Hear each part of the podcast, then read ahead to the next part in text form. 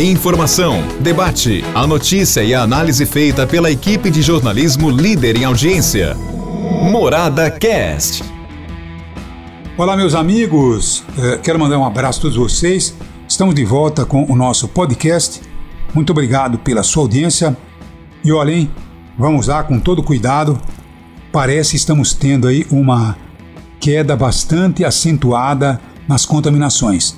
Quer dizer, hoje já marcamos aí uma queda é, bastante visível, né?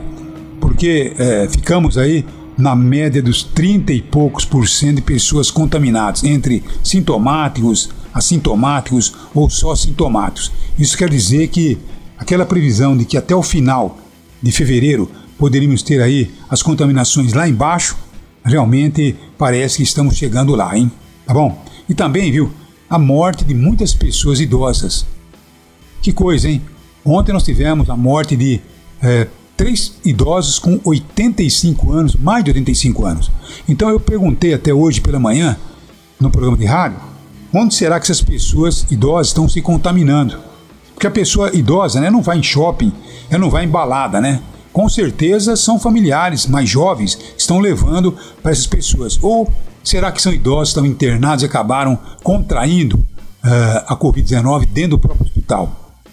Não sabemos o que é, mas temos aí um número muito excessivo de pessoas idosas, muitas delas acima de 80 anos, perdendo a vida pela Covid. Então temos que tomar muito cuidado, viu? Os mais jovens, toma cuidado se tiver pessoas idosas em casa, né? Tá bom? Toma muito cuidado, viu?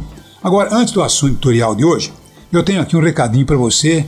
Baixe o nosso app, o app, o aplicativo da Rádio Mora do Sol e leve a sua rádio preferida para onde você for a melhor programação, as melhores promoções, morada, rádio líder absoluta. Começa às 7 da manhã com o grande jornal da morada e aí vai em frente, né? Tem o Jacozinho às 5 da manhã, depois tem a Fernandinha, tem o Mariottini, quer dizer, tem o Gabriel Surian, quer dizer, uma equipe fantástica sempre ao seu lado na morada, a sua rádio preferida. É isso aí. Agora, o que eu trago de assunto para você? Está de volta o impasse, hein? A questão dos coletores de lixo em Anaquara. Retiraram os estribos dos caminhões e os coletores agora ameaçando greve, quer dizer, decretaram greve a partir de amanhã, tá bom? Na coleta do lixo, porque eles querem continuar com os estribos, dizendo que sem o estribo não dá para ficar correndo atrás do caminhão. E o DAI não encontrou uma alternativa para eliminar os estribos de uma forma que fosse mais humana para os coletores. Quer dizer, uma função totalmente desumana, essa função de colher lixo, assim como era a função de boia fria. Fizeram tanto, tanto, tanto que mecanizaram a safra, não é isso ou não? E acabamos com uh, os coletores de cana que eram verdadeiros escravos, uma verdadeira escravidão. E passamos aí a situação dos coletores. Não podemos continuar com isso, mas também temos que ter um modelo que seja realmente um modelo adequado.